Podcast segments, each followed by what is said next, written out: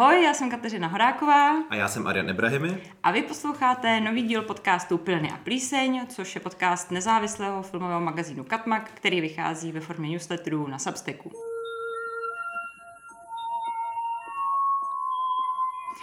Dneska budeme probírat slavnou komedii z 80. let, slavnou americkou komedii, která má obrovskou fanouškovskou základnu a aktuálně je svým způsobem zase zpátky v kinech a to v podobě pokračování, který přichází po téměř 40 letech od premiéry toho původního filmu.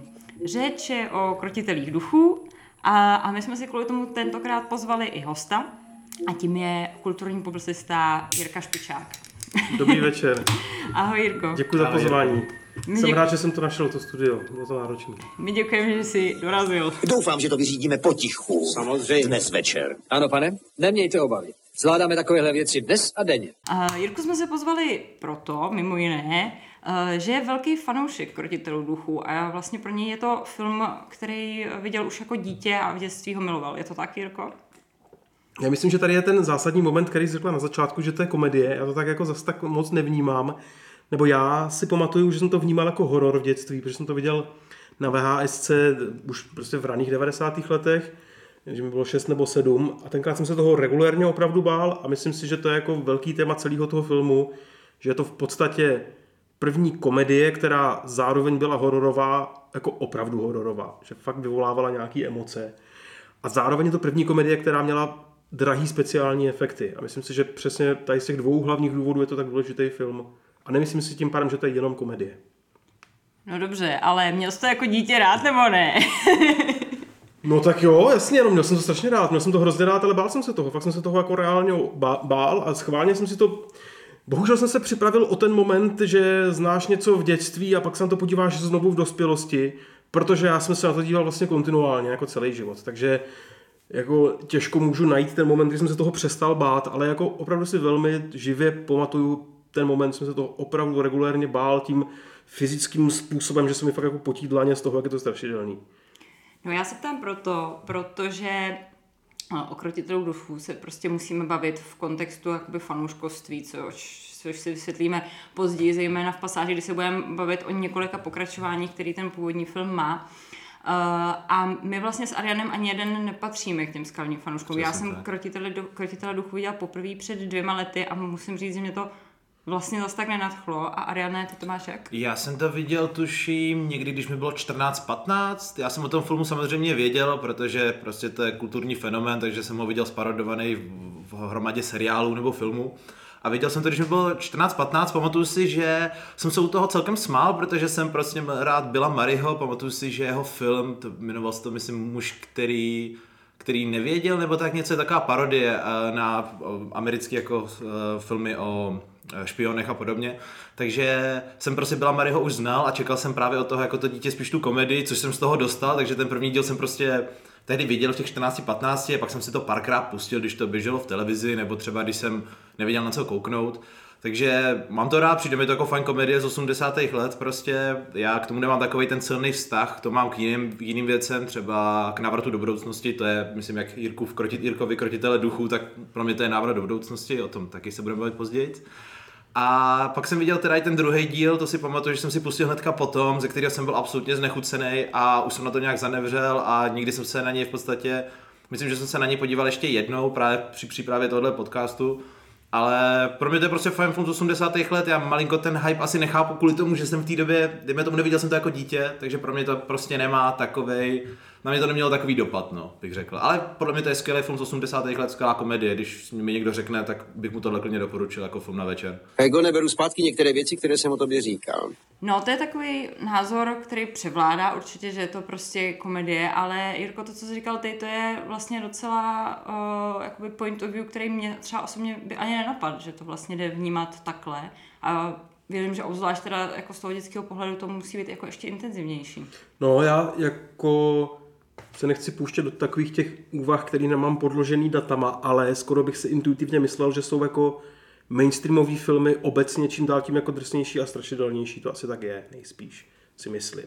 Hmm. A myslím si, že jako film, který aspiroval na to, že bude fakt velký, který měl docela velký rozpočet, prostě eh, v té době předtím nikdy nekombinoval horor a komedii, nebo respektive nekombinoval sci-fi a komedii, nekombinoval komedii s filmem, který je náročný na speciální efekty. A myslím si, že tohle opravdu jako docela jednoduše ten jediný důvod, proč je to takhle velký film, protože je to film, bez kterého by nevznikly muži v černým, bez kterého by nevznikly všechny ostatní další devadesátkový filmy, které kombinují prostě horor a komedii. Myslím si, že to byl fakt jako průkopnický film a většinou u těch průkopnických věcí je docela obtížný to ocenit zpětně, protože nám nepřijde nic tak zvláštního na tom, že že je prostě komedie, která tam má nějaký strašidelný prvky. Ale myslím si, že právě v tom je, že to je právě důkaz toho, jak to bylo jako průlomový, protože dneska nám to přijde úplně normální, ale nemyslím si, že existuje film z roku 78 s takovýma efektama a rozpočtem, který by prostě byl komedie a horor zároveň. Myslím, že to prostě předtím zkrátka vůbec neexistovalo, tenhle žánr.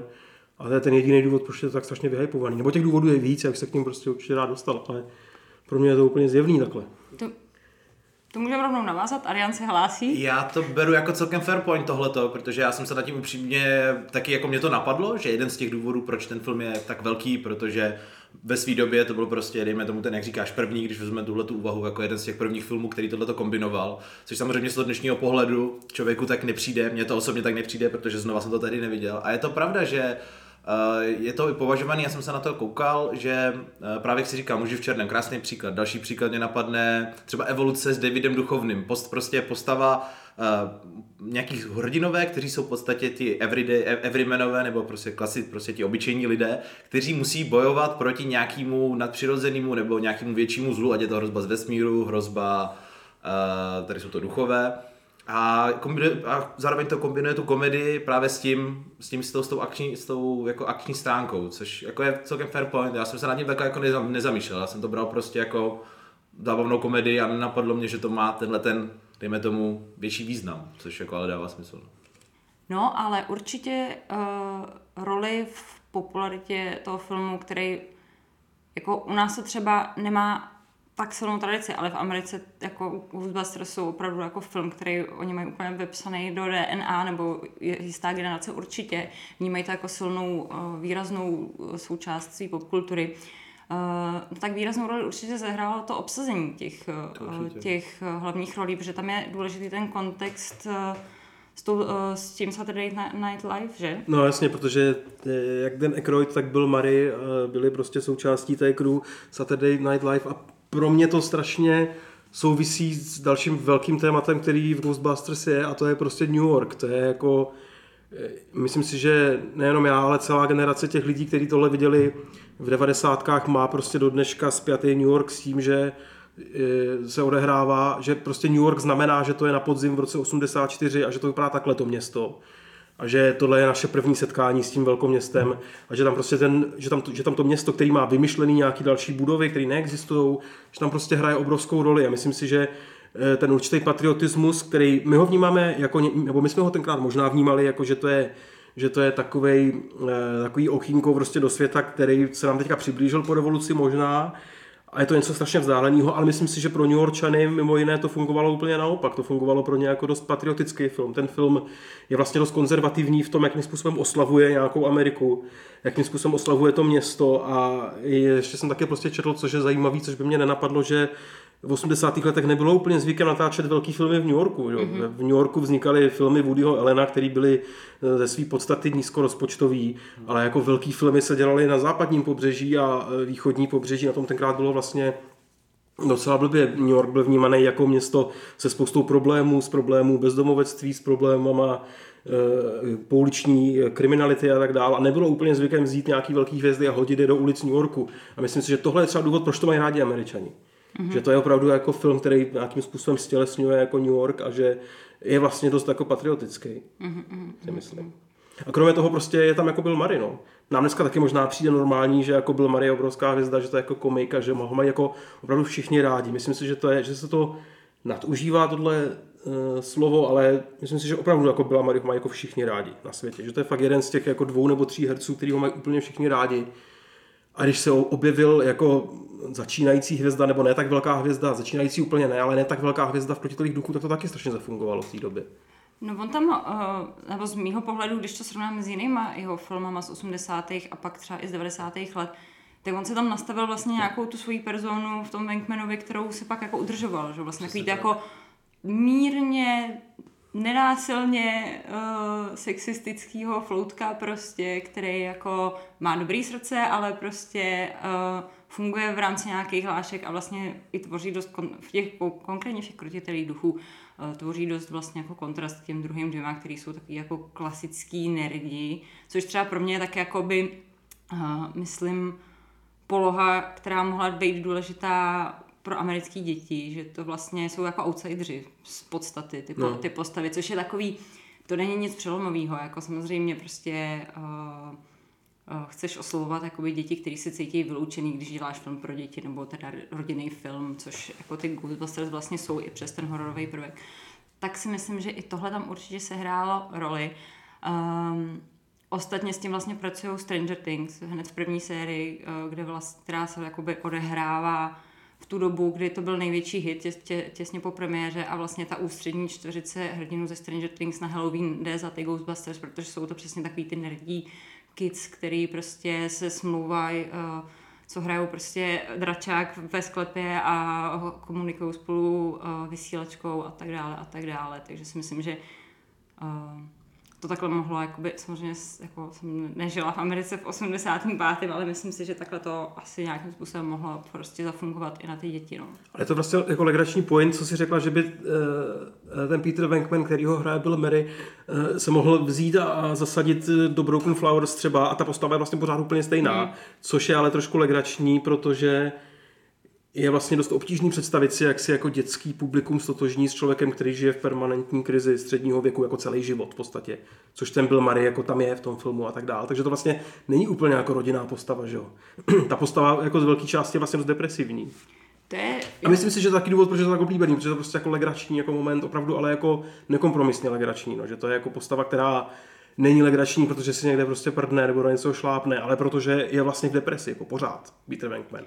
No, tím mimochodem souvisí jedna z konspiračních teorií spojená s tím filmem, ale k tomu se taky ještě dostaneme. Mm-hmm. Nicméně uh, tohle je třeba zajímavý point, který mě napadl v podstatě jako úplně první věc, když jsem ty Ghostbusters viděla, tak jsem si říkala, jasně, duchové, dobrý, jsou strašidelný, ale taky trochu srandovní, nejsou prostě moc strašidelný, já jsem teda vycipovaná hororama hodně, takže kdybych to viděla jako dítě, možná by to bylo děsivější, ale vlastně teď to na mě děsivě nepůsobí vůbec.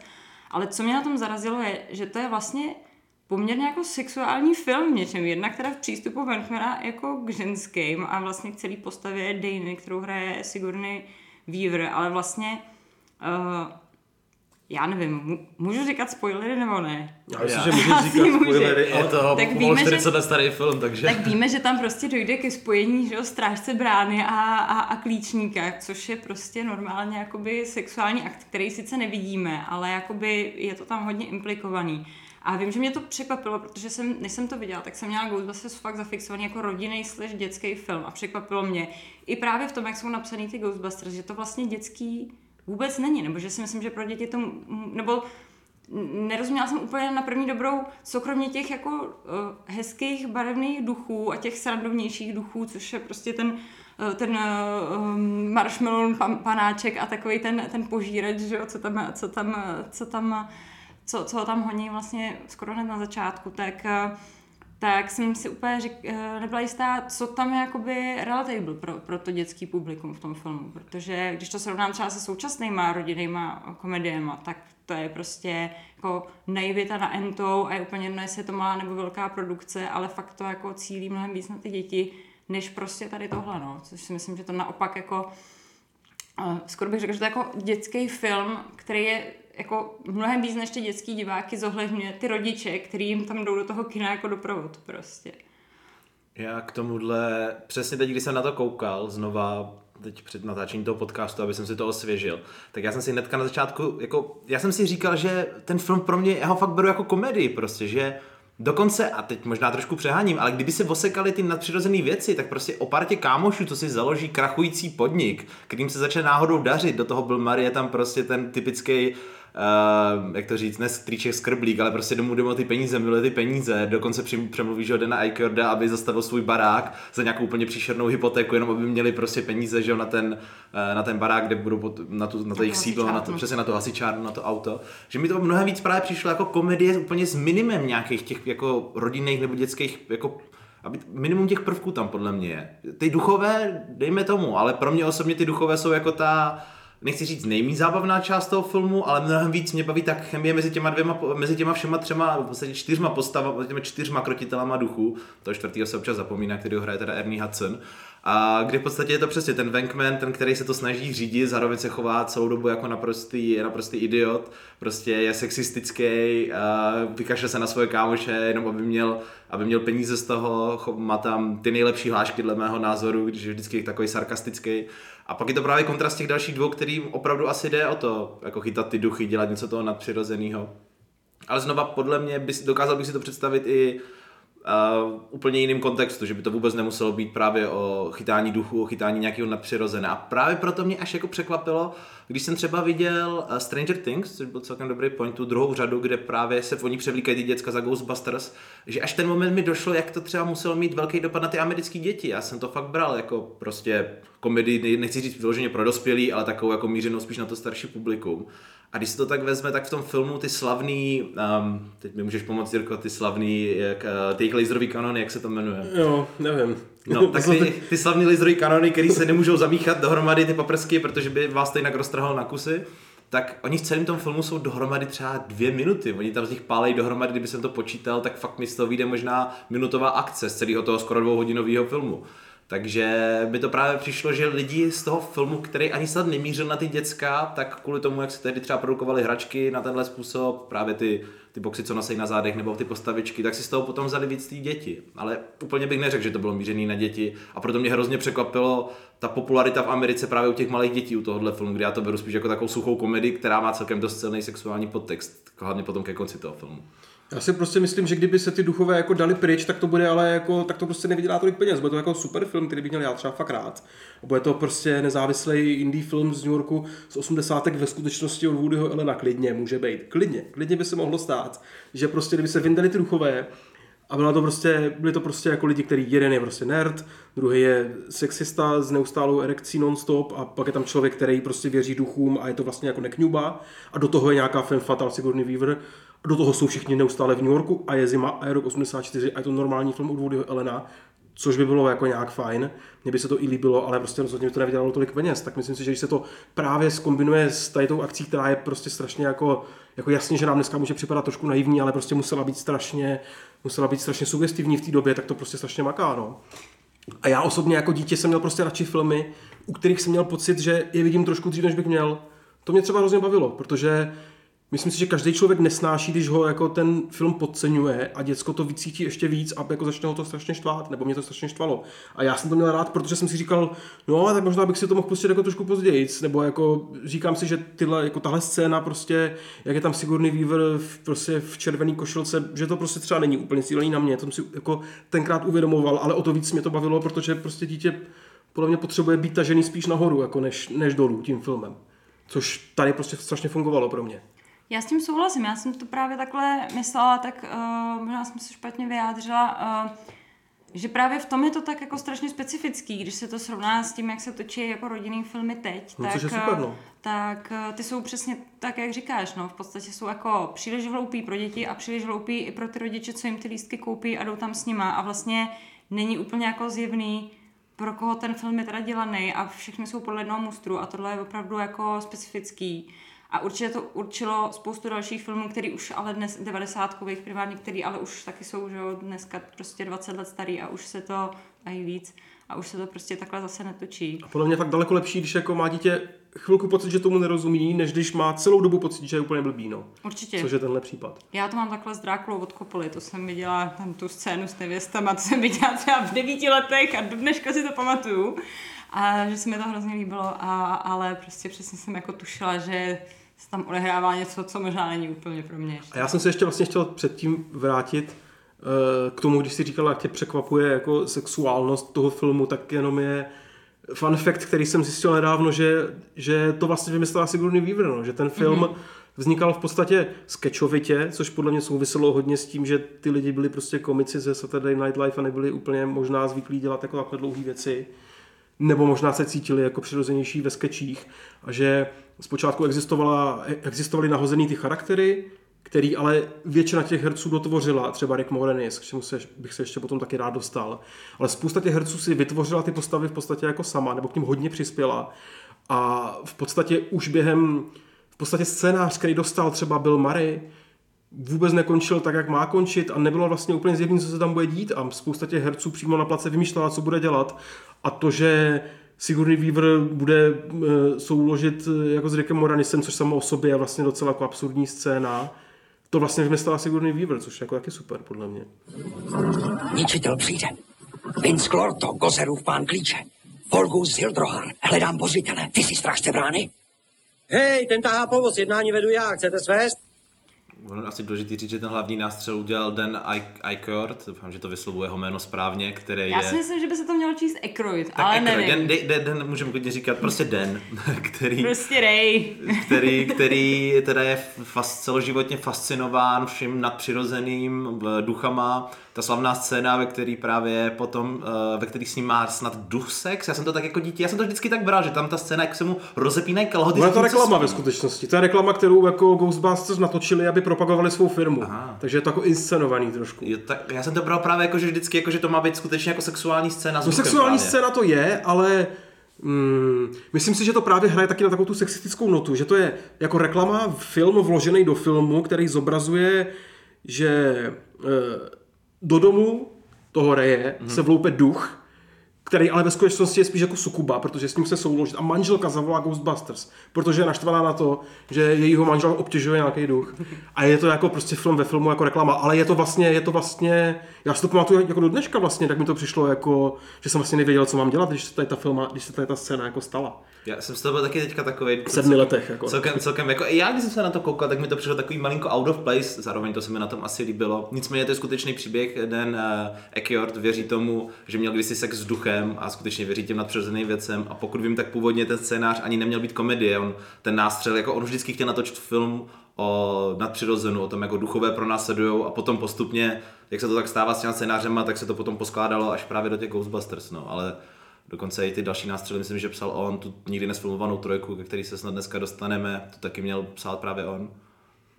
No a když jsme uh, vlastně mluvili o tom, nebo já, já jsem mluvil o tom, cituji sebe, jak je spousta těch herců vymyslela ty vlastní postavy, tak mě u toho nejvíc, já jsem měl vždycky nejradši jako Rika Moranise, nebo měl jsem nejradši byla Mariho, když jsem byl malý, ale potom Rika Moranise, kterýho jsem v té době začal obdivovat ve Spaceballs, což je můj další jako zamilovaný film, Taky. kde on hraje jako fejkovýho Darta Vadera.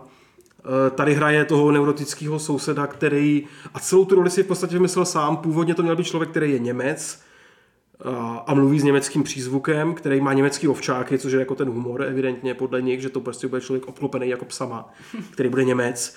Pak si řekli, že už v tom filmu je fakt jako hodně psů, takže by bylo dobré, aby ta postava fungovala nějak jinak. A, což je pravda, je tam fakt hodně psů. Je tam hodně psů. A Rick Moranis si sám vymyslel, že prostě bude účetní, sám si vymyslel celou tu scénu, kdy právě na té jeho party, kterou uspořádá pro svý klienty, kam vtrhne ten pes, tak ji celou zaimprovizoval na place, která vůbec nebyla ve scénáři a vlastně celou, celou tu postavu eh, s tou úplně charakteristickou neurózou, která vlastně je trošku Woody Allenovská, aby jsme se k tomu zase vrátili, tak celou vlastně vymyslel na place sám a myslím si, že když se bavíme o těch komediálních prvcích, tak pro mě jako Rick Moranis je jako ten největší komediální prvek celého toho filmu a zároveň to není přestřelený. Pořád to není žádná jako parodie, pořád je to vlastně člověk, který jako existuje. Je to jako daňový prostě poradce, který je zamilovaný do holky, která je o 6 levelů jako jinde než on, ale jako má zároveň dobrý srdce. Je to pořád, a pořád je to autentická postava, kterou můžete normálně potkat na ulici. Není to taková ta přestřelená americká komedie, který vlastně nemám rád. A proto mám Ricka Moranise hrozně rád a chtěl jsem jenom mu dát jako kredit zpětně za to, že tu roli v podstatě ten charakter jako vymyslel z velké části sám. A neměla bys nechávat zapnutou televizi tak nahlas, když jdeš pryč. Ten morous dole z haly telefonoval správci. To je ale divné, nepamatuji si, že bych ji nechala zapnout. O ano, a víš, co jsem udělal? Vylezl jsem na římsu a pokusil jsem se odpojit kabel, ale nešlo to, tak jsem zapnul svou televizi taky hodně nahlas, aby si všichni mysleli, že obě naše Bohem, televize Luizi. jsou porouchané. OK, uvidíme se později, já ti zavolám. Jdu se osprchovat. Já bych tady chtěla dát uh, kredit z desetivteřinového obdivného ticha Sigurny Weaver, protože kdo by nebyl zamilovaný do Sigurny Weaver, obzvlášť teda Jako v tomhle filmu, filmu. jo, no. A zároveň eh, ona vůbec nebyla první na řadě, když jako eh, zajišťovali herečku pro tuhle roli, protože se báli, že je moc provařená z vetřelců. A připadlo jim jako nemístný, že by postava z filmu, který nemá ani jako vteřinu komedie, což jsou první vetřelci, že by tahle postava měla najednou jako hrát komedii. A ona je přesvědčila až prostě během, během, toho, během toho konkurzu, kdy začala jako vít jako pes a chodit po čtyřech a pořád jim tlačila do hlavy, že ona je fakt komediální herečka, že v tom žije jako od dětství a že umí udělat jako komedii, na, což eh, po tom konkurzu jí oni okamžitě jako uvěřili a hned ji obsadili, ale původně se báli toho, že to prostě bude jako moc jako, jako silná alfa ženská, kterou všichni znají z vetřelce a nebude schopná udělat roli. A mimochodem taky si vymyslela, eh, že bude hrát na čelo, protože tahle postava původně byla modelka a ona vlastně byla jako nespokojená s tím, že by to měla být jako stereotypní ženská, která již jediná role v tom filmu bude, že bude jako hezká a hloupá modelka, kterou někdo vcucne prostě do ledničky. Tak si sama vymyslela, že aby ta postava byla plastičtější, aby měla nějakou duši, tak bude, tak bude hrát na čelo v orchestru a bude jako trošičku aktivnější. I když taky prostě spousta kritik zpětně tomu filmu vyčítá, že vlastně v něm jako nejsou silný ženský postavy, což je trošku pravda, protože nejsilnější scény Sigourney Weaver jsou v okamžiku, kdy ona jako není přítomná ve svém těle, je tam přitom někdo jiný, tam přitom Zůl. Takže je to vlastně trošku jako relevantní kritika z dnešního pohledu, ale jako mohlo to být ještě daleko horší, nebýt Sigourney Weaver.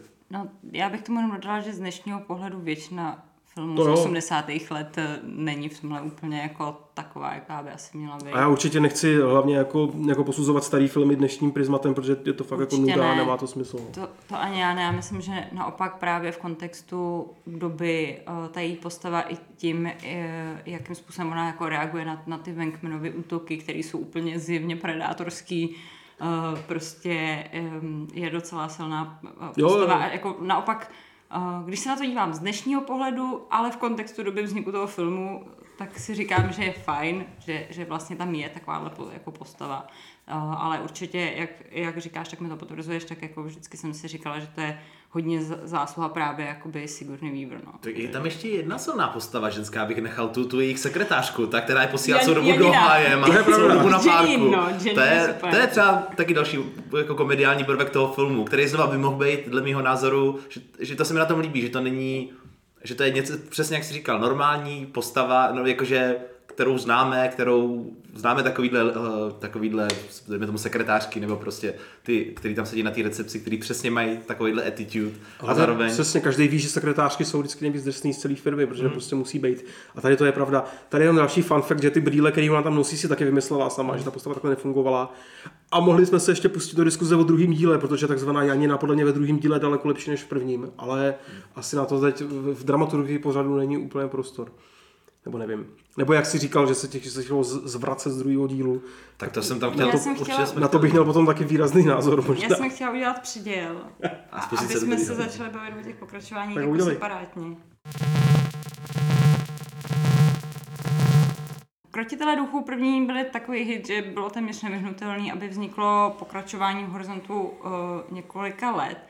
Já teď nechci kecat, ale myslím si, že první díl 84 a druhý 89, Pět takže to je furt jakoby docela dost. Je to docela velký rozdíl, si myslím. Je to no. docela to to a já se přiznám, že neznám úplně kontext pro toho, proč tam byla taková proluka, jestli se jim do toho Já nechtělo, nevím. nebo Já to nevíte? já to- Já já upřímně ani se neodvažu, neodvažu hádat. Já si, já si myslím, že asi měli každý dost vlastních projektů, protože na druhou stranu tedy jako byl Mary tady točil snad jako každý, každý rok čtyři filmy, takže to se to chápu. Já si taky trošku myslím, že tam nebyla žádná jako filozofie zatím, že prostě jako spousta těch lidí byla docela slavná už předtím, po tom filmu, který jako byl jeden z nejnaštěvovanějších toho roku a který teda mimochodem se potom stal nejnaštěvovanější komedií ever, tak prostě spousta těch lidí pak jako vystře- vystřelila úplně někam jinam, takže myslím si, že se to tak spíš přihodilo, ale nevím.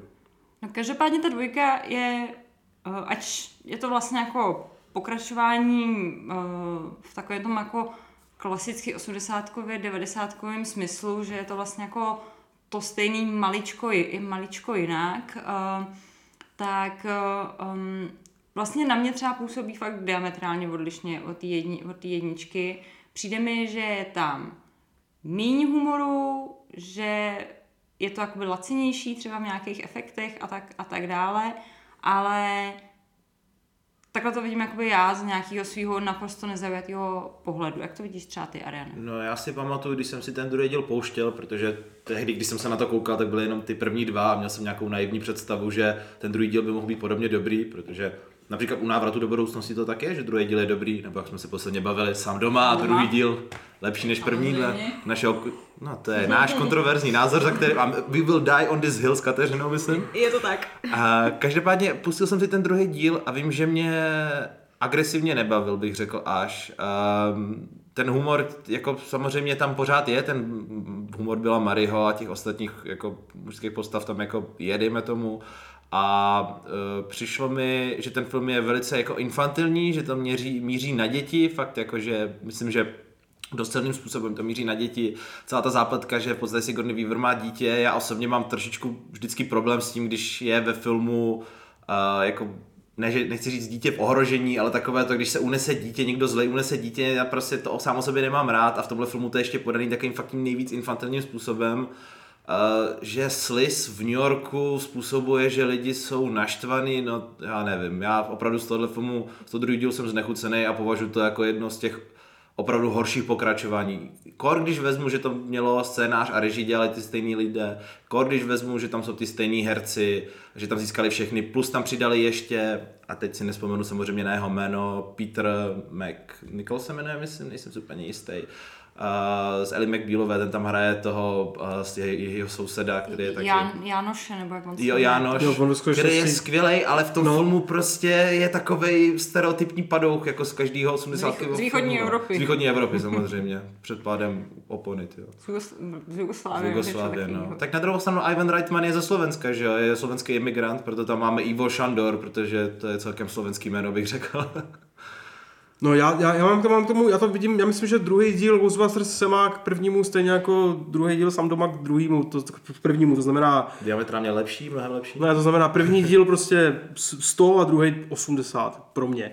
Jako určitě ten film 100% je horší, protože prostě, já nevím, kaž, jako až na dvě nebo tři výjimky, je každý druhý díl vždycky horší, protože se vždycky dělá kvůli penězům, ale myslím, že tam je spousta jako dobrých nápadů, myslím si, že jako tancující prostě toustovač, vana, která žere dítě, slis, který teče prostě pod řekou, obraz, který mluví a který má v sobě jako 500 let mrtvýho tyrana, myslím, že to je jako spousta jako dobrých nápadů, ze kterých by se možná dalo vytěžit víc, ale myslím si, že to jsou jako nápady, které jsou jako nosný, které jsou jako zábavný docela. A, a ještě se tam zdůrazňuje ten moment, který jsem měl rád na té jedničce, že jako je tam fakt v jedné z hlavních rolí to město. A tady to město opravdu jako ožívá prostě doslovně a, a, a, ty, a ty hrdinové interagují s tím, co se děje jako v tom městě, co se děje pod tím městem. A jasně, že je to trošku naivní, protože je to prostě jako rodinný film, tak je to prostě trošku naivní, to je jasný. Ale jako, jako moment, že se jako negativní emoce zhmotní do slizu, který potom jako ovládá vanu, mně to přijde docela jako originální nápad vůbec mi to nevadí a myslím si, že to je jako fajn. Určitě mám jedničku radši, ale nemyslím si, že to je jako nějaký extrémní prostě průser, to vůbec ne. Já bych tady možná řekl, že to je tak ten trochu jako odlišný pohled nás dvou na ten film, že jak si říkal, ty to bereš spíš, dejme tomu v kontextu všech těch věcí okolo. Já to beru zásadně primárně jako komedii, proto právě ten druhý No. díl, podle mě tam téměř úplně absentuje jakýkoliv jako humor pořádný. Samozřejmě má to pár no. vtipků, protože prostě Bill Murray, tam by ho člověk ho může posadit i do filmu Sofie Koppolový a on tam bude vtipnej. Narážka pro naše zdatnější posluchače. A uh, každopádně, já nevím, ten druhý díl prostě mi přijde fakt jak točený pro, jako být malý dítě a pustit mi někdo ten druhý díl, tak se mi asi líbí víc, protože prostě jsem malý dítě a nechápu podivný sexuální humor Billa Murrayho. No. Ale jako ten film podle mě je prostě jako diametrálně horší. Mně přijde mírně horší, myslím si, že jak jsem říkal, je tam prostě spousta jako dobrých nápadů. Myslím si, že prostě jako oživlej obraz je- prostě jako dobrý nápad. No. A že jako sliz tekoucí pod řekou je dobrý nápad a mě to, mě to jako nevadí, mě to přijde fajn. Já Vigo, postrach Karpacka a metla Moldávie ti poroučím. O, poroučej, pane. Mně tam právě přijde uh, u té dvojky zvláštní. Kdyby vyšla rok po jedničce, tak by mi to zvláštní nepřišlo, ale tím, že tam byla ta pětiletá proluka, i když teda rozumím tomu, že tam zřejmě teda pravděpodobně byla, protože uh, že měli dost svých jako jiných projektů. Mně to přijde přesně jako pojďme honem rychle natočit pokračování, aby jsme z toho vytřískali co nejvíc peněz, protože jsou tam přesně, jak říkáš, dobrý nápady, které jsou ale jako jenom dobrý nápady a nefu- oproti té jednice to za mě nefunguje tak dobře No, to ne. jako celek jako film a jak říká, jako souhlasím s Arianem hodně v tom, že za mě to fakt není vůbec vtipný, ta dvojka. A já jsem, myslím si, že jsem viděla první dvojku už kdysi před lety někde v televizi, že jsem chytla kus a to, ale myslím si, že jsem to právě jako, že kvůli tomu jsem je tak dlouho neviděla, že jsem viděla kus té dvojky a prostě jsem si říkala, jo, nevím, jestli jsem úplně tohle očekávala od Ghostbusters, který jako vím, že jsou úplně kultu, jako ne kultovní, ale opravdu jako velká věc. A tady vlastně mi to vlastně jako poprvé teďka jako dochází, když to říkáme jako nahlas, že, že je to jako pravda, že jsem se u toho nikdy moc nezasmál, ale zároveň mi dochází, co jsem říkal na začátku, že mi to vůbec nevadí, no, že já to mám spojený eh, se scénou, kdy prostě jako Jánoš eh, se plíží z toho bytu se svítícíma očima a pro mě je to jako To do je dneška děsivý. jedna jako z nejstrašidelnějších scén bez ironie, který jsem v životě viděl.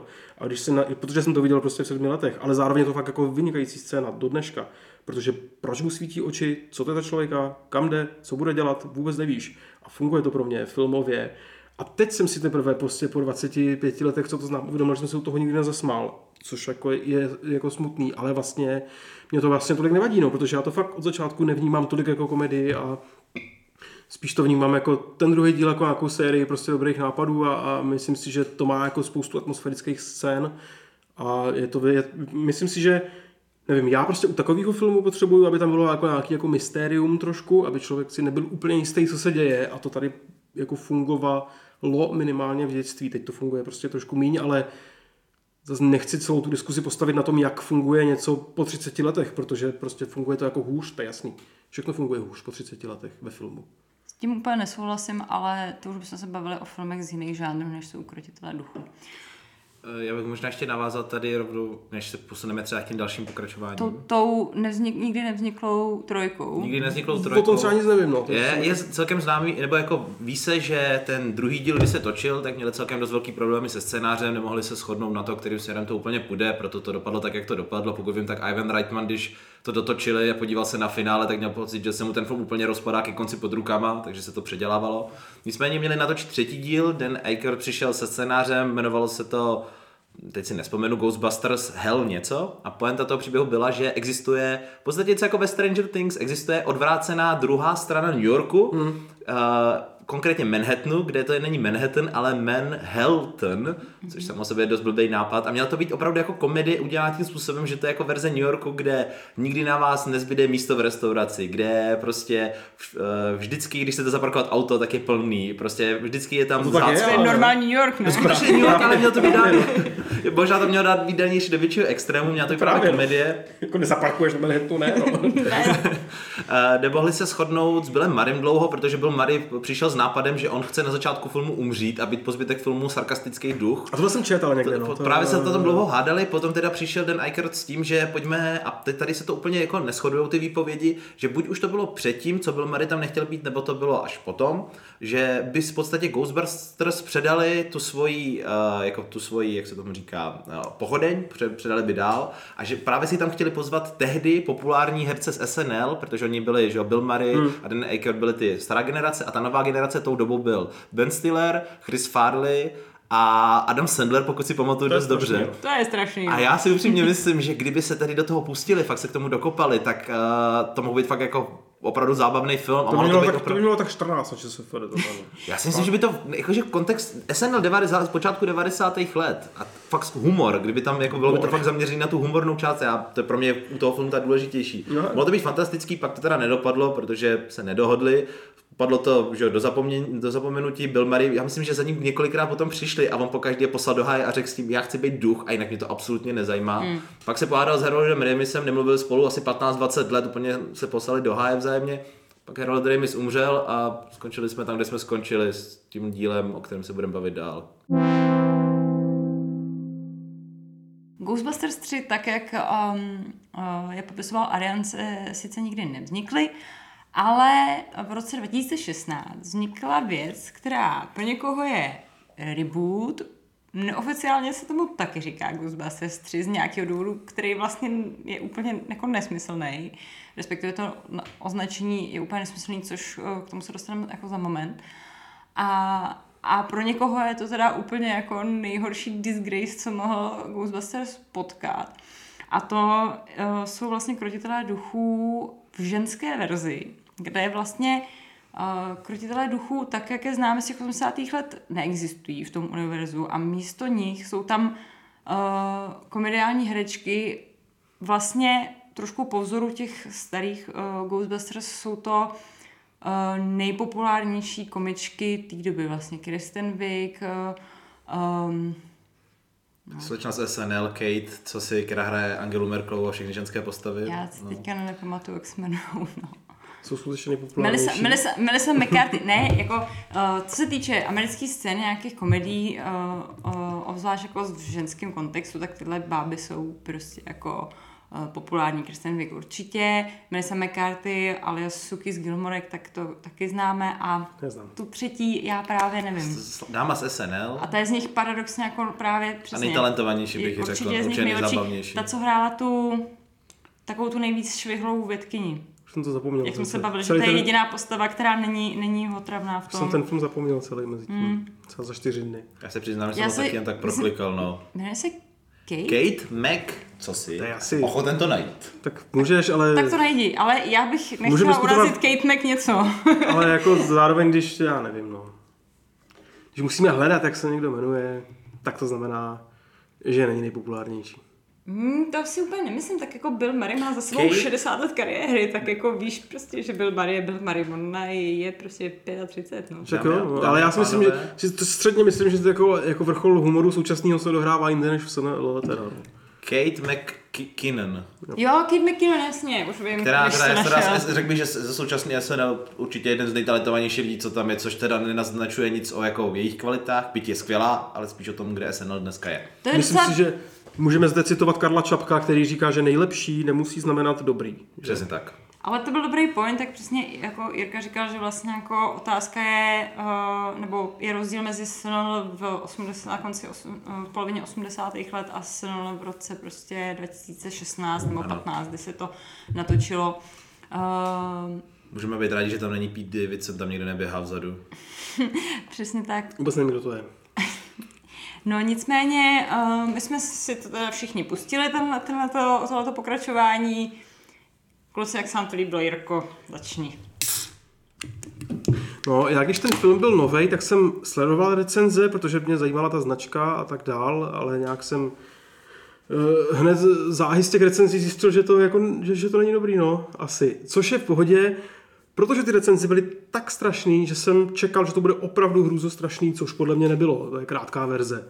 Jako byl to docela jako blbý film, docela dost průměrný, nebyl vůbec legrační, byl docela dost jako tlačený na sílu, ale z těch recenzí, který jsem čet, který jako byly taky z větší části poháněný nějakým antifeminismem, jsem čekal, že to bude jako opravdu příšerný, což podle mě jako nebylo. Bylo to jenom jako blbý, no. Krátká verze teda. Já, jsem, jako, já se celá upřímně přiznám, že já jsem to v podstatě prodal takovým tím telegrafickým způsobem, že jsem se na to podíval poměrně dost v rychlosti. Nicméně myslím si, že ten film dost utrpěl samozřejmě těma kulturníma válkama, že prostě chcete obsadit do slavné komedie z 80. let uh, samý, samý ženy a prostě ženský obsazení, takže to vyvolá v dnešní době, kor v tom roce 2016, kdy myslím ta data doba vrcholila, že to samozřejmě vyvolá negativní emoce od takové té části těch fanoušků, kteří prostě, dejme tomu, mají dost poměrně jako z mého názoru podivné politické názory. E, nicméně já mám takovou osobní teorii, že remakey se v podstatě v dnešní době nebo posledních 5-10 let dělají takovýma dvěma, třema způsobama. Ten první z nich je, že se udělá v podstatě bezduchá kopie toho prvního, nebo se vezme ten původ, první nápad, ten původní nápad a prostě se to znova zopakuje. To bych řekl, že je, dejme tomu, případ toho těch Ghostbusters 2016, samozřejmě tam to bylo trošičku ozvláštnění těma, tím, že to právě tam byly jiné, jiné postavy a dejme tomu, hlavně, že to byly tedy ženy, ty, že to byly ženské postavy. Ten druhý způsob, jak se podle mě dá dělat remake, je, že se, který je teďka v posledních pěti letech neskutečně populární, že se natočí v podstatě průměrný film, ale tak v půlce filmu se tam najednou objeví ten herec, který tam prostě 30 let nebyl a všichni můžou v tom kyně tleskat a ukazovat na to plátno a takový ty klasický, jak se říká podle South Parku Member Berries, je, to si pamatuju. A třetí varianta je, že se remake udělá dobře a zajímavě, což se nedělá téměř nikdy. Hmm. Že dle mého názoru ty 2016 to je právě tím, že se snažili udělat v podstatě něco jako byl třeba nový Robocop. vzali ten původní nápad, vzali, vzali si ho po svém, udělali ho takovým tím early 2000 způsobem, očividně to nefungovalo. Druhá varianta je udělat to samý a připomínat pořád dokola ten původní film, což je podle mě ten nový díl, což nemůžu říct, jestli to je lepší nebo horší, ale prostě jsem celkem zklamaný ze všech pokračování Ghostbusters. No, než se uh, dostaneme tady k tomu nejčerstvějšímu dílu, což je teda Ghostbusters Afterlife v češtině, je to krytelé duchu odkaz, tuším, uh, tak než se dostaneme tady k tomu, uh, je to teďka vlastně aktuálně v kinech, tak co se týče té tý ženské verze, jo, tak já si myslím, že největší problém toho filmu je že to je fakt jako super easy a super lazy writing. Prostě my jsme se potom bavili, když jsme se na to dívali si Řím, že tam prostě to, co se v tom filmu odehrává, tak kromě toho, že se to v tom filmu jako děje, tak ty postavy to ještě jako tupě přeříkávají. Což je ale prostě specifikum všech filmů kolem roku 2015, rozhodně prostě blockbusterových. Nevím, čím to je, nevím, proč to tak je. Je to zároveň teda i problém českých, českých velkofilmů, ale to je zase jako na jinou debatu. Uh, protože si jako nemyslím, že by u projektu typu Ghostbusters, který, za kterýma produkčně prostě stál Ivan Reitman a vlastně všichni ti původní herci se tam objeví, i když teda v jiných rolích, což je teda taky zajímavý, protože o tom je spousta fanouškovských teorií. Mimochodem, uh, proč vlastně v tom rebootu, říkejme tomu asi reboot, protože to je podle mě nejlepší označení pro, ty, pro tu verzi 2.16, proč tam jako původní Ghostbusters neexistují. Všichni ty herci se tam objeví v jiných rolích, ale zároveň tam existuje marshmallow panáček a existuje tam Existuje tam ten žrout, ten takový ten nejsrandovnější duch, že, který prostě takový ten baculatý s těma zubama. A je tam, nebo jako je tam mírně, nebo je tam vlastně zase uh, nějaká, uh, nějaká prostě brána do jiného světa, vlastně nějaký portál. A ten příběh je jako vlastně jakoby jiný, že? A to, ale jsou tam jako, jako prvky, prvky, které uh, jsou převzatý jako úplně doslovně z těch starých Ghostbusters a je to prostě takový jako zvláštní mix toho, co ty jsi říkal, že jsou jakoby tři způsoby, jak dělat remake, je to takový zvláštní mix toho, toho prvního způsobu a toho fanservisového způsobu. Uh, že přesně tam jako fanouškům dáš to, co oni chtějí, ale vlastně jim to nedáš, protože oni jim jako nedali Venkmana, Arie a Egona. Oni jim je jako dali, kromě teda uh, Remise, který v tom se toho neúčastnil, tak oni jim jako dali, ale prostě Ray hraje, nebo Aykroyd hraje nějakého taxikáře, Venkman tam hraje nějakého odpůrce, uh, Bill Murray tam hraje nějakého odpůrce nadpřirozená a Sigourney Weaver se tam myhne prostě asi jako na, na vteřinu. Um, No, takže je to vlastně takový jako zvláštní myšmaš a uh, myslím si, že ty špatné recenze jsou tady fakt jako úplně jako taková exkluzivní ukázka uh, toho, střet, toho střetu, vlastně toho fanouškovského sentimentu, protože když vyšel trailer na ten film, tak během prvního, myslím, dne to mělo den, nevím přesně ten interval, ale prostě hrozně se mluvilo o tom, že to mělo na YouTube 12 000 lajků a asi 15 000 dislikeů. To prostě jako bylo fakt jako citelně, prostě automaticky už po nějakém, já to byl dokonce teaser, takže tam možná ani nebylo jako vůbec nic, ale automaticky prostě uh, ty fanoušci to jako uh, vzali jako něco, co jim prostě jako zmrví ten, ten, ten, ten původní film a určitě to souviselo teda s tím, že to mělo být jako celoženský. Já si myslím, že to je jako spíš ten hlavní důvod, protože myslím, že to je třeba tady s těma dislikama na teaser úplně stejný případ jako hodnocení dokumentů o Gretě Thunberg na ČSFD, který nikdo neviděl a který má prostě 3%, protože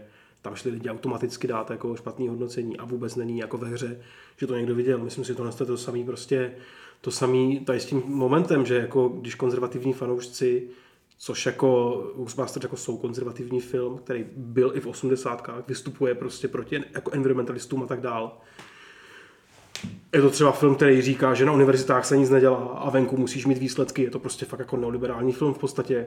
Já jsem pracoval v soukromém sektoru. Tam očekávají výsledky. No tak jsem chtěl říct, že fanoušci Ghostbusters jsou za A konzervativní jako fanoušci, protože každý je fanoušek konzervativní, a za B jsou myslím, dost často konzervativní i jako politicky. Protože Takže vyrůstali v 80. Taky.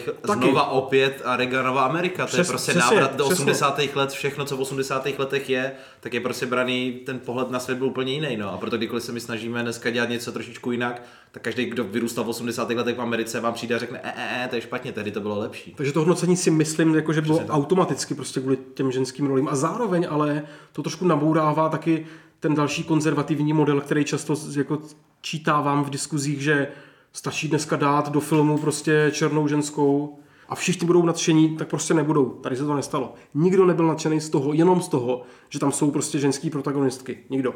Takže to myslím jako dost jako napadá tady ten názor, že prostě, aby dneska byl člověk úspěšný, tak stačí prostě být politicky korektní. Tohle je politicky korektní film podle těch stereotypních názorů, co to má znamenat a nebylo to úspěšný, což jako je podle mě super argument. No. Mě jenom napadá, jestli si myslíte, kdyby ten film uh, nebyly tam právě ty ženské role, dejme tomu, že by se brali i ty průměrnější komiky z SNL, a bylo by to takhle udělaný tím stylem, jenom by to teda nebyl, dejme tomu, ženský humor, ženské postavy.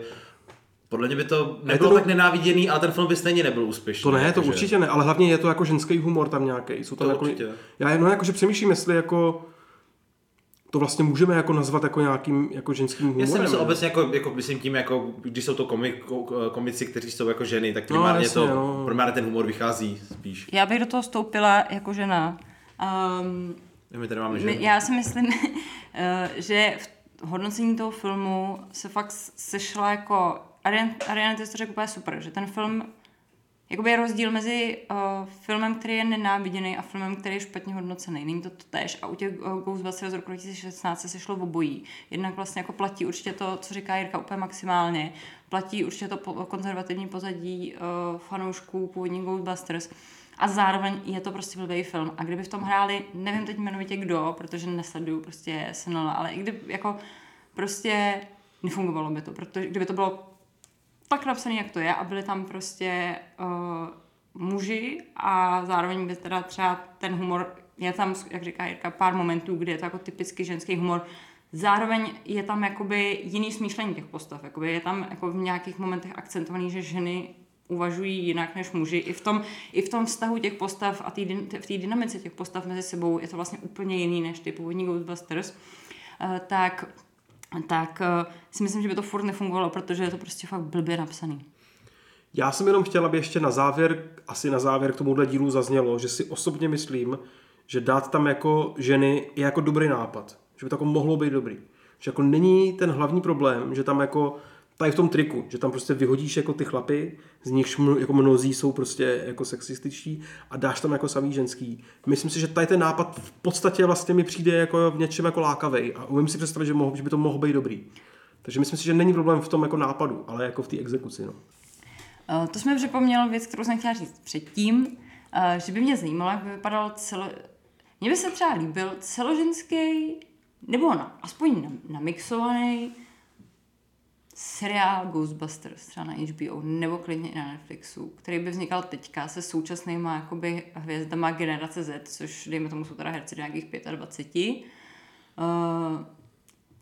kdyby tam byla třeba nějaká Zendaya nebo někdo takovej, Na Zendaya by přišla, viděla by ducha a byla by jako, ty jsi duch, jo, to je fakt hrozně jako hustý, ty, a pak by odešla naštvaně, protože má jednu pózu. No mě by zajímalo, uh, jak by se, ta, jako mě totiž ta myšlenka těch jako ženských Ghostbusters taky nepřijde špatná, ale prostě potřebovalo by to osekat od toho konzervativního stereotypu a určitě jako existují prostě dobrý ženský komičky. A jo, určitě, ale potřebovalo by to především jako humor. A to se dostáváme k obrovskému tématu, který jako nechápu vůbec, jak je možný, že filmy, které mají stovky milionů rozpočtů, nemůžou prostě sehnat jednoho normálního scénáristu, který napíše humor. To je tak jako obtížný prostě sehnat člověka, který napíše něco vtipného, já nevím.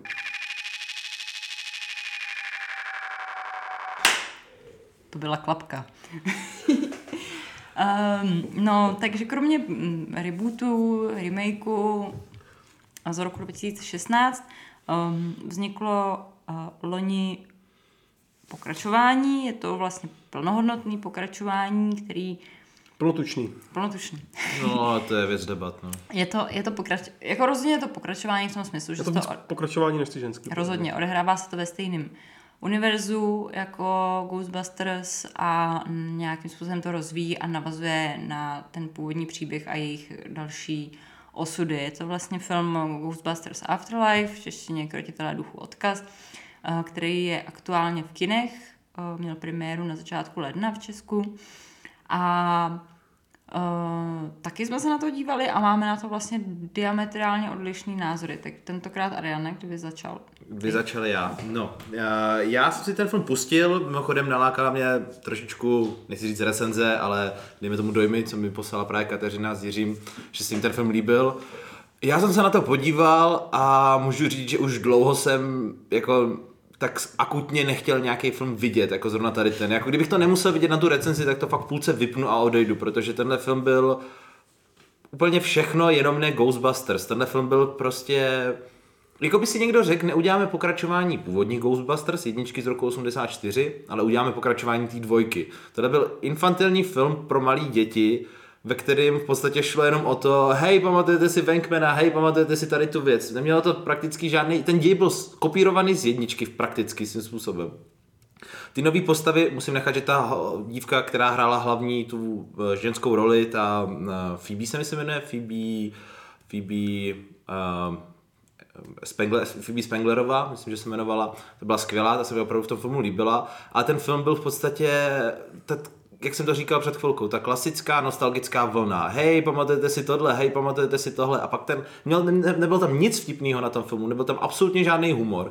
Že se na konci objevil na dvě sekundy byl Mary, aby se podíval na CGI uh, Herolda Remise, to mi spíš přišlo, spíš než hezky mi to přišlo Ankeny, protože jako já chápu, že asi jeho, nevím, um, dědicové nebo jeho, dejme tomu rodina, uh, po, po Harolda Remy se řekla, že teda v tom filmu můžou použít, dejme toho, jeho vizuální podobu.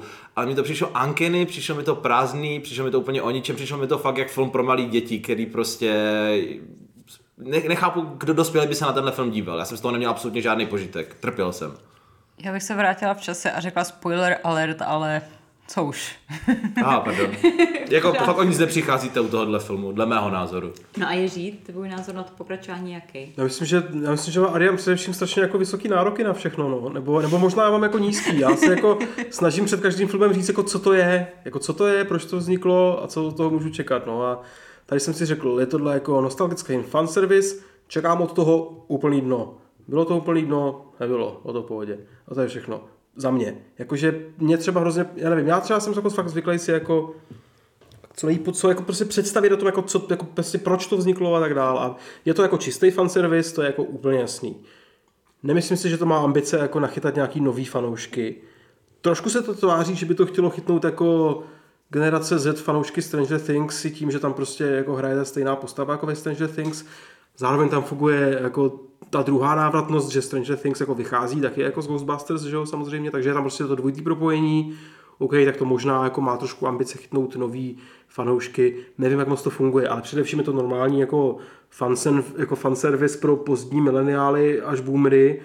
A vzhledem tomu, že tahle generace, moje generace je zvyklá, že jsou ty rebooty všechny jako opravdu otřesný, tak tady mi to prostě nevadilo. Jako zpětně z toho nejsem nadšený, jak jsem možná předtím jako byl, ale já jsem prostě především z toho byl nadšený, protože jsem čekal fakt hrozný věci a ty se jako nestaly. Myslím si, že tím, že se to přehodilo z východního pobřeží z New Yorku jako někam na farmu, že to je docela jako legrační twist, že je prostě legrační vidět to Ghostbusterovský auto, jak se prodírá tou kukuřicí, že to je prostě jako dobrý moment, který jako pracuje docela výrazně s tou změnou prostředí. To je pro mě docela originální nápad. Ty postavy jako vychází z těch z těch starých postav, to je jako jasný, to je každý fanservice, ale mě to prostě bavilo v tom, že eh, eh, jak říkáš, že to jako byla okopírovaná jako ta dvojka, jako tak to prostě jako je, jako že každá trojka je kopírovaná dvojka, podle mě až na jako fakt naprostý výjimky. Tak to prostě jako bývá a musí tam jako být návaznost na ty předchozí filmy a musí to nějak jako fungovat s těma předchozíma dílama, což tady jako fungovalo, ale zároveň jako tam aspoň špetka originality byla v tom, že se zásadně změnilo to prostředí a že prostě pro mě jako fanouška bylo atraktivní místo New Yorku, sledovat, jak, jak se prostě to auto prodírá tou kukuřicí a jak to funguje v úplně jiném prostředí.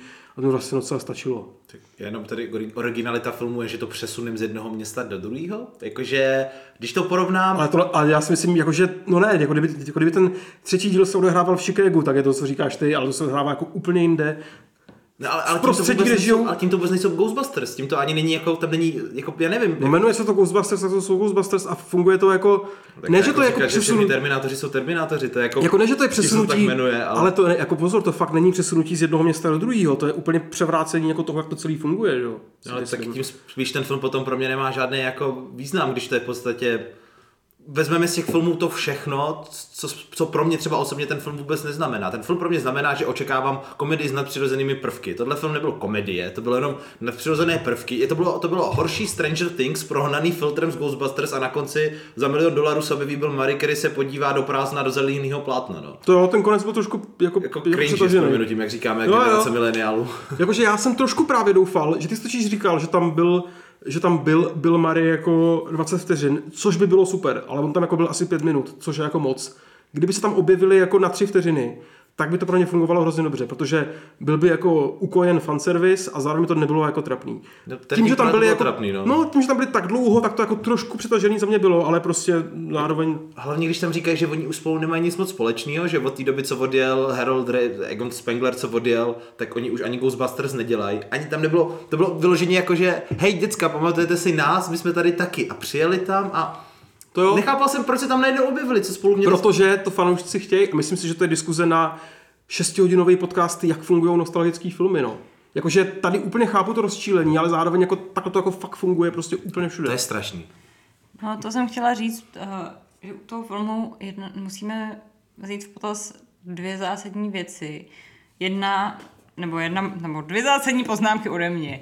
Uh, jedna je k tomu, co, co, co si Jirko říkal, uh, že to jako je prostě pure fanouškovský servis, ale jako ten rozměr toho cílení na děti a na, ty dět, na to dětský publikum a uh, je tam jako fakt hrozně výrazný. V podstatě ten fanservice probíhá jako v poslední jako desetiminutovce dvouhodinového filmu, možná i to, dalšího. to si úplně nemyslím, no. Myslím, že to pomrknutí jako je tam fakt úplně všudy přítomný. Pomrknutí tam na fanoušky, co jsou může děti, Být, ale furt je to prostě jako o dětskách a je to jejich jako mluvou, cílí to fakt jako hodně na děti a všechny ty, to, ty elementy, které jsou skopírované z té jedničky, což je třeba i teda jako eh, střed eh, nějakého strážce brány s klíčníkem, jo, tak eh, na rozdíl od té jedničky, kde, která má fakt jako silný sexuální náboj, tady je to prostě poťouchlý, přesně jako to jde naproti tomu dětskému divákovi. A mě by teda jako by jenom zajímalo, proč film, který je opravdu pure fan service, tak mo- a ne, podle tebe třeba nemá ambice přitáhnout dětský publikum, proč na něj cílí tak strašně moc, je to fakt strašně zjevný. A já si trošku myslím za sebe, že to souvisí s tím, o čem jsem mluvila před eh, nebo na začátku podcastu, že prostě dneska jako definice rodinného filmu je, že je to prostě fakt jako naivní věc, která vlastně jako neví, na koho cílí, jestli víc cílí na ty mladý nebo na ty dospělí a výsledkem je něco, co je úplně odtržený od nějaký jako, od nějakého jako reálného kontaktu s tím jako skutečným fanouškem. Já bych možná tady na to navázal, že právě fanservice, jak říkám, já proti fanservisu v zásadě jako nemám ho nějaké strát, ale nic proti němu nemám, ale fanservice pro mě by znamenal, kdyby, kdy- znova, když si vzpomenu na Ghostbusters, tak mě napadne prostě komedie. Takže kdyby pro mě tohle měl být fan, za, za A ten film by se natočil mnohem dřív, což jdeme tomu nestalo by se. Ale Ghostbusters 2021, verze podle mě, která je fanservice, by bylo Bill Murray prostě přišel o všechny peníze a prostě potká někde Dana Aykroyda, který taky už má peníze, tak mu řekne, hej kámo, pojďme zase dělat Ghostbusters a on, ten Aykroyd se z toho natchne a on zase, zase právě to, že se to jako spíš snaží míř- mířit na ty postavy, na to, co ty postavy dělalo tím zajímavý, zaj- zajímavý jako ne, že Není- no. není, nebudeme mířit raději, jako, to by mi ani, tak takovýhle fanservice, že vytáhneme tyhle ty fakt starý důchodce, tak jako byl by to znova fanservice. Ale aspoň, by to, aspoň bych věděl, na koho to míří. Jo, Tenhle jo, film jo. vyloženě míří na já nevím, děcko, který vidělo Ghostbusters v roce 84 a pak zamrzlo v ledu na 30 let a pustil si mu tady ten díl. Jo. Jako já, já nevím, jak jinak to říct. Mně přijde jako malinko prostě kontroverzní moment, že ty si říkal, že nejsi fanoušek a říkáš, jako, co má být fanservice, když nejsi fan. Není to divný? Ne, ne, ne, já fanservice... Jakože já třeba jsem a mě to šlo, přišlo v pohodě, to znamená, že fanservice tam za mě zafungoval trošičku. Fanservice, dejme tomu pro někoho, kdo byl v té době dítě, to jako chápu tak. No, jasně, Ale no. jakože, já nevím, já myslím si, že pak ty původní Ghostbusters nejsou přece zaměřený na děti. Ten film měl, když bychom chtěli udělat fanservice fakt toho, jako dejme tomu, aby to bylo, aby to mířilo jak zároveň na děti, tak na ty dospělí. V tomhle filmu úplně absentuje ta dospělá část toho. Ten, ten, ten, to zaměření na ty dospělí. Absolutně to tam absentuje. To je prostě, hej, pamatujete si Marshmallow Mana, tady je malinkatý a je rostomilý a musí tam být polorad, který prostě pije u, to, u toho jí zmrzlinu, abychom tam měli No, product placement. mně to jako fanouškovsky přišlo, jako fanouškovsky přišlo jako, jako Já dobrý, jsem se no. cítil trapně. Já bych- Protože nejsi fanoušek. No, já, Fakt možná. Tak to fakt je podle mě. Já bych chtěla k tomu jenom uh, říct, že ale přece jako fanouškem Ghostbusterů přece se nemusíš stát jenom. Ne, nemusíš stát, jako ale Adrian přece není fanoušek Ghostbusters, No že jsi to říkal na začátku, ne? No, no, No, ne, ne, no OK. neříkám, že jsem úplně fanoušek Ale- toho, No tak ale, vidíš, OK. ale s tím se a zase vracím k tomu, že já fanservice obecně nemám rád. To dejme No, tomu, jako úplně jak jsem v pohodě, říkal, jako já dám, to dám, úplně krásný, dám krásný point. Eh, Já jsem přemýšlel při sledování tohohle filmu, Uh, Kateřina mi říkala, že pro tebe ten film je jako z dětství, že ho miluješ, že to je právě něco, co jsi jako dítě koukal. Pro mě takový film, jak jsem říkal na začátku podcastu, je návrat do budoucnosti. Když jsem se na tohle koukal, tak jsem si říkal, OK, já jsem Ghostbusters jako dítě jako neviděl, nemám k tomu takový vztah. Dejme tomu, že by někdo natočil dneska remake návratu do budoucnosti a vypadal by takhle podobně.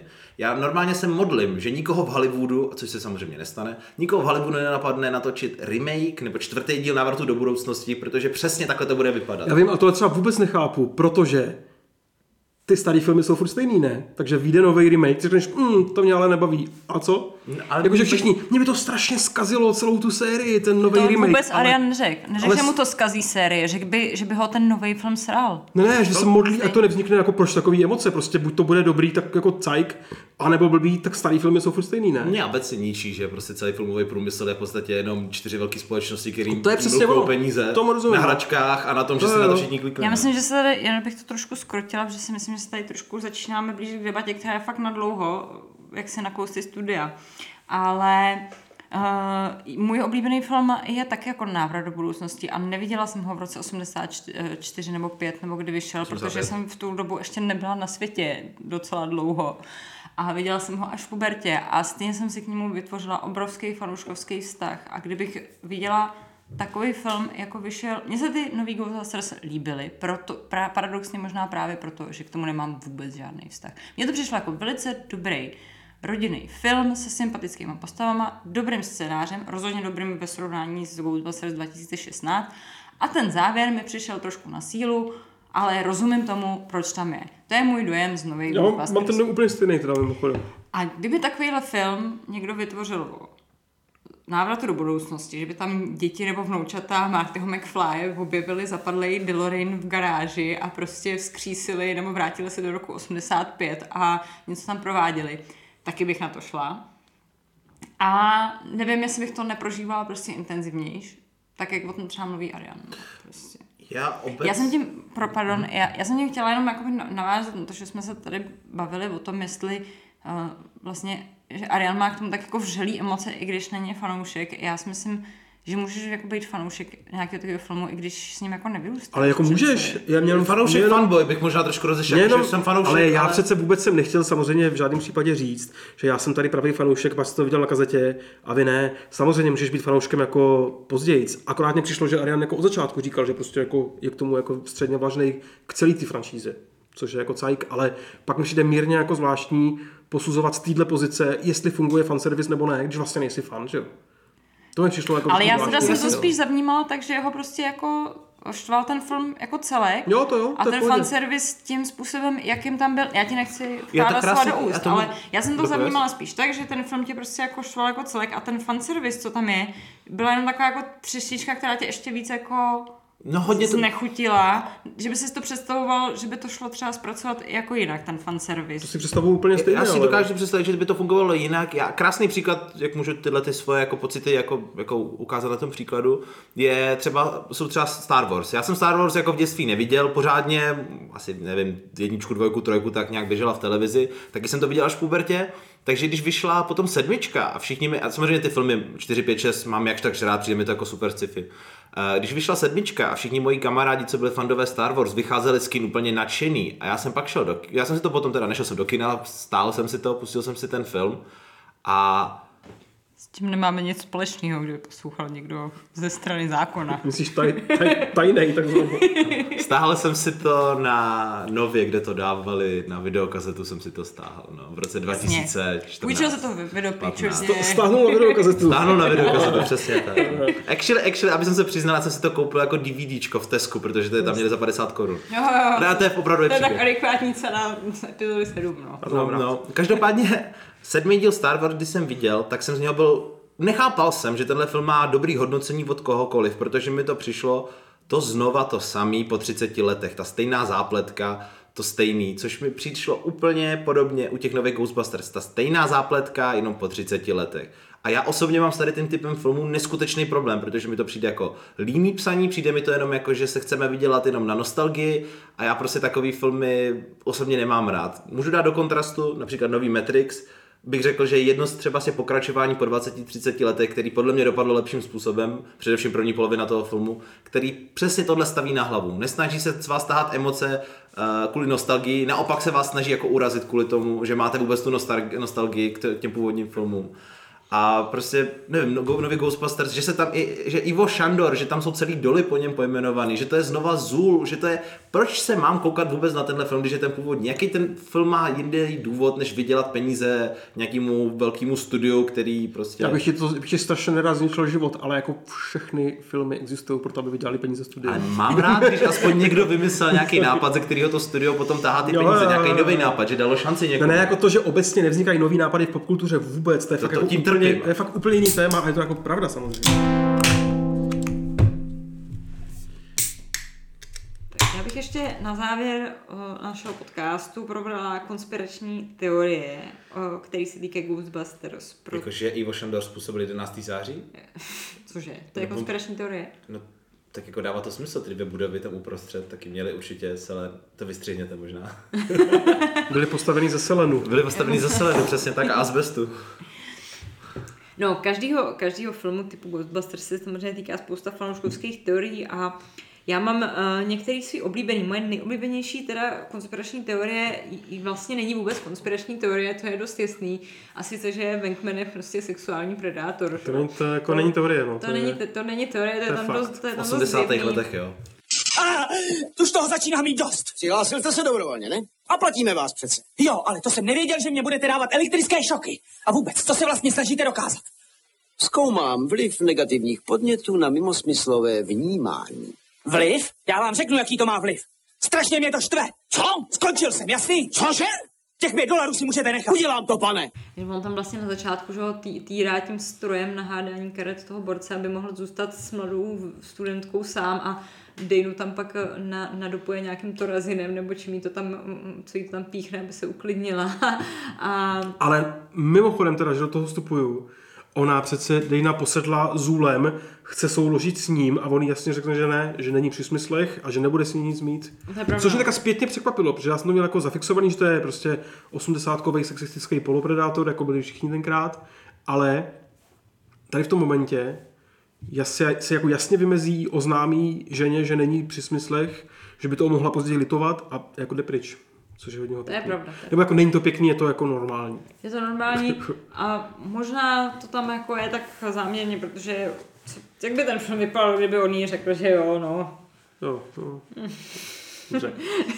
No, a moje druhá oblíbená teorie je, že mm, krotitelé duchu jako postavy a počítá se do toho teda i, i Lu- Louis Tully hraný Rickem Moranisem a i samozřejmě Winston a v podání Ernieho ke- o kterým ještě se a, krátce pobavíme, protože je chudák takový přehlížený, a, že vlastně jako archetypálně stělesňují pět fází smutku, což může být navázaný na to, že se to vlastně celý točí kolem smrti a duchu a nějakého posmrtného života. S čím, že teda Venkman by měla reprezentovat denial, nějaký popření, uh, tady nějak, nějakou agresi, nějakou potlačenou, protože jako vlastně trošku to tam s tím pracuje, že on je vlastně jako nějaký ňouma, který ale pak teda, No. když je posedlej, tak teda nabíde nějakou svoji teda animální formu doslova, teda, ale, Psí, psí ale, formu, no. Um, Egon je vlastně nějaký, jako, nějaký smlouvání, nějaký voice of reason, Ray je, je deprese a Winston je smíření vlastně, protože je z nich nejvíc jako uh, jako pohodě. uzemněnej, Protože tam jako jediný přišel kvůli penězům. že Je to, je, to, je to nějaká vlastně jako nejvíc ra, vlastně ra- jako racionální postava. Když mi dáte stálej plat, uvěřím čemukoliv. Jo, jo, jo. To je taky, mimochodem by bylo asi, tak možná teda si o, o, Věcná o něco Vincovi no. teď, protože to je vlastně hrozně zajímavá postava Uh, právě tady v tomhle, no, on, on za, za, mě z mýho pohledu, on tam prostě, jak jsme se bavili o tom, že New York je tam vlastně taková samostatná jako věc, která tam hraje velkou roli v tom filmu jako své bytně. Tak Winston prostě fakt jako pro mě jako reprezentace dobového New Yorkčana 80 přesně nějakou, nějakou tou chladnou racionalitou a, a tím, že on tam jako opravdu přijde s tím, hele, potřebuju peníze, potřebuju práci, takže mě to třeba, když jsem ten film prvně viděl, a to si pamatuju do dneška, že mě to úplně až jako překvapilo. Já jsem prostě, já jsem samozřejmě věděl, že ty Ghostbusters jsou tři, protože vždycky na těch plakátech byly tři a znal jsem ty herce. Harold Ramis, že jo, Dan Aykroyd a Bill Murray. A teď přišla ta scéna, jak se tam, a to si fakt pamatuju ještě dneska po těch 10-12 letech, co jsem to tehdy viděl prvně. Přijde tam Ernie Hudson, jako ten Winston, chce si najít práci a já jsem celou dobu čekal, že oni ho jako mu řeknou ne, nebo že on bude ten hlavní záporák, nebo něco takového, protože vůbec jsem nechápal, že v půlce se tam objeví čtvrtý z nich, který je plnohodnotný člen Ghostbusters jako oni. Na konci s nima bojuje úplně stejný, ale v podstatě jako by byl úplně tak jako upozaděný. A což mimochodem je ukázaný krásně i eh, v nových Stranger Things eh, v té druhé řadě, kdy se tam právě objeví ty dva hlavní hrdinové, ti dva mladí kluci, ti hlavní hrdinové a jdou na Halloween a převlečení za Ghostbusters a dva jsou převlečení za Bankmana a pak se spolu dohadujou, že jeden z nich měl dělat právě Winstona a nemůžou se, ne, on tím nepatřil. A je to takový, že by to tam úplně jako, přitom Winston je jako skoro nejblbějnější postava v tom filmu, protože je takový úplně v pohodě, jde z něho taková příjemná atmosféra, on na konci je takový ten jediný, který celou dobu mi přijde zachovává chladnou hlavu, no. Ale to je jenom o ty peníze, on ani těm duchům podle mě nevěří, on prostě já tady s těma šílencema prostě něco dělám, jenom abych měl náš žvanec. Podle mě to je trošku tím, že na sidekicks nikdy není, on je sidekick prostě, no, jo, no, a na ten nikdy nekladeš takové, takový nároky a takový stres jako na ty hlavní hrdiny a je to docela dobře vidět, i v těch ženských Ghostbusters, kde vlastně teda taky ta čtvrtá uh, Ghostbusterkyně, krotitelka, uh, se k ním přidá až jako v průběhu času a v podstatě ta její postava je, jako je nejzábavnější. Ta bába z toho metra, že jo? Vůbec nevím, která to je. Jo, ta z toho metra. Z toho metra. A je v no, to, z nich jako A ta je pro mě jako větší, větší sidekick než jako v tom původním, protože on jako nemá... Než Winston. Protože Winston jako zase nepřináší sebou jako až tolik humoru, že jo? On tam prostě nějak jako je, no, mi přijde. No ale je sympatický. Jako, jo, to, jo, to určitě, jako, to určitě, ale že by řekl nějaký jako fakt punchlines, jako... A není to on, kdo říká, kdo říká tu legendární hlášku, komu budeš volat, who you gonna call? Není to on? Ne. Není. Nebo nevím, ale není to podle mě tak důležité. Ne, tak jako... já si to pletu, protože on měl cameo v, v, v, v How I Met Your Mother a říká to tam. Tak no, což nám, právě, což nám právě napovídá, že byl ten jediný, koho byli oni schopni sehnat, podle no, mě. No, samozřejmě. No, tak což ono jako... tomu napovídá i konec toho Afterlifeu, kde on v nějaký jako after credit scéně vystupuje a... Tam už jsem to nedokoukal, já ten moment, co naskočili credits, tak jsem to prostě vypnul, odpojil a smazal se svého disku do konce života. Ne, tam je after credit scéna, kdy on dojede s, s Ghostbusterem hmm. autem do New Yorku a pak tam uh, koupí tu hasičárnu jejich starou. No, a, a tak... Ale to napovídá, že samozřejmě jeho kariéra jako byla nej, nejméně jako to hvězdná a že... Skoro, že jako nebyla hvězdná. Až jako, jako nebyla, až jako skoro ani nebyla a, uh, a to také ale skoro vždycky, že ty, ty jako ty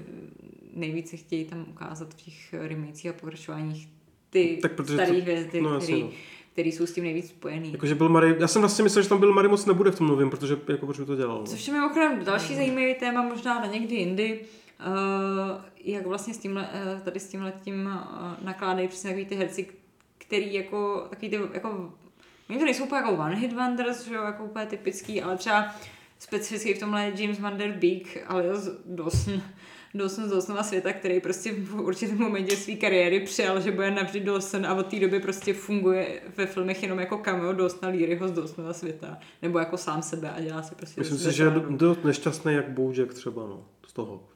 Jo, jo, jo. Že to, že se hmm. na tom na té televizi směje, neznamená, že se směje uvnitř. No. Jo, jo, jo. Právě si říkám, že právě někomu jako tomu bylo Marimu, jakože nakolik ho museli, ne, nechci říct, že vyloženě přemlouvat, ale když jsem s ním třeba viděl na takový ty promotional videa, kde musel vystupovat ve všech těch připitomnělých talk show a vždycky Ghostbusters na něj a tak, tak bylo vidět, že on je takový neúplně z toho má radost. Já Upřímně trošku mi to napadlo, nechci se pouštět do nějakých buvárních spekulací, to mi nepřísluší, ani o tom nic moc nevím, ale vím, že oni fakt s Haroldem Ramisem posledních 10-15 let života se nenáviděli, jakože spolu nemluvili, že snad tuším, že možná měl Harold Ramis mu i snad dát na natáčení nějakého filmu pěstí nebo tak něco, že opravdu se fakt nesnášeli z duše. A- Jako byl, byla Mary mil, milujeme všichni, ale Jako- jako, takový mu už znala No pěstí. samozřejmě. A, pr- a právě, uh, pokud vím, tak snad, možná snad před tou smrtí, jestli se usmířili, to opravdu nevím, nicméně fakt až do posledních momentů jeho života se opravdu sobě nemluvili a právě jsem i tam pozoroval na konci těch nových Ghostbusters, to byla Maryho, jak se díval na toho CGI, to tam nic nebylo, tam bylo zelený plátno, že jo, ale na to CGI Herolda Ramise, co asi muselo tomu herci jako tou hlavou, jakože jestli skutečně byl rád, že natáčím tohleto po, 20, po 30 letech se svýma kamarádama a vzpomínám na svýho, protože ten film je hodně Heroldu Ramisovi věnovaný, což bych řekl, že je jedna z těch, dejme tomu, jako milejších věcí na tom, ale opravdu jako co se jim muselo nad hlavou, jestli dělám to pro svého kámoše, což třeba Ivan Reitman dělal, anebo jestli ten Bill Murray tam byl vážně jako, ach můj bože, už to skončí, chci svůj šek a odjet domů, no. To je dobrý point, který jsme předtím nezmínili.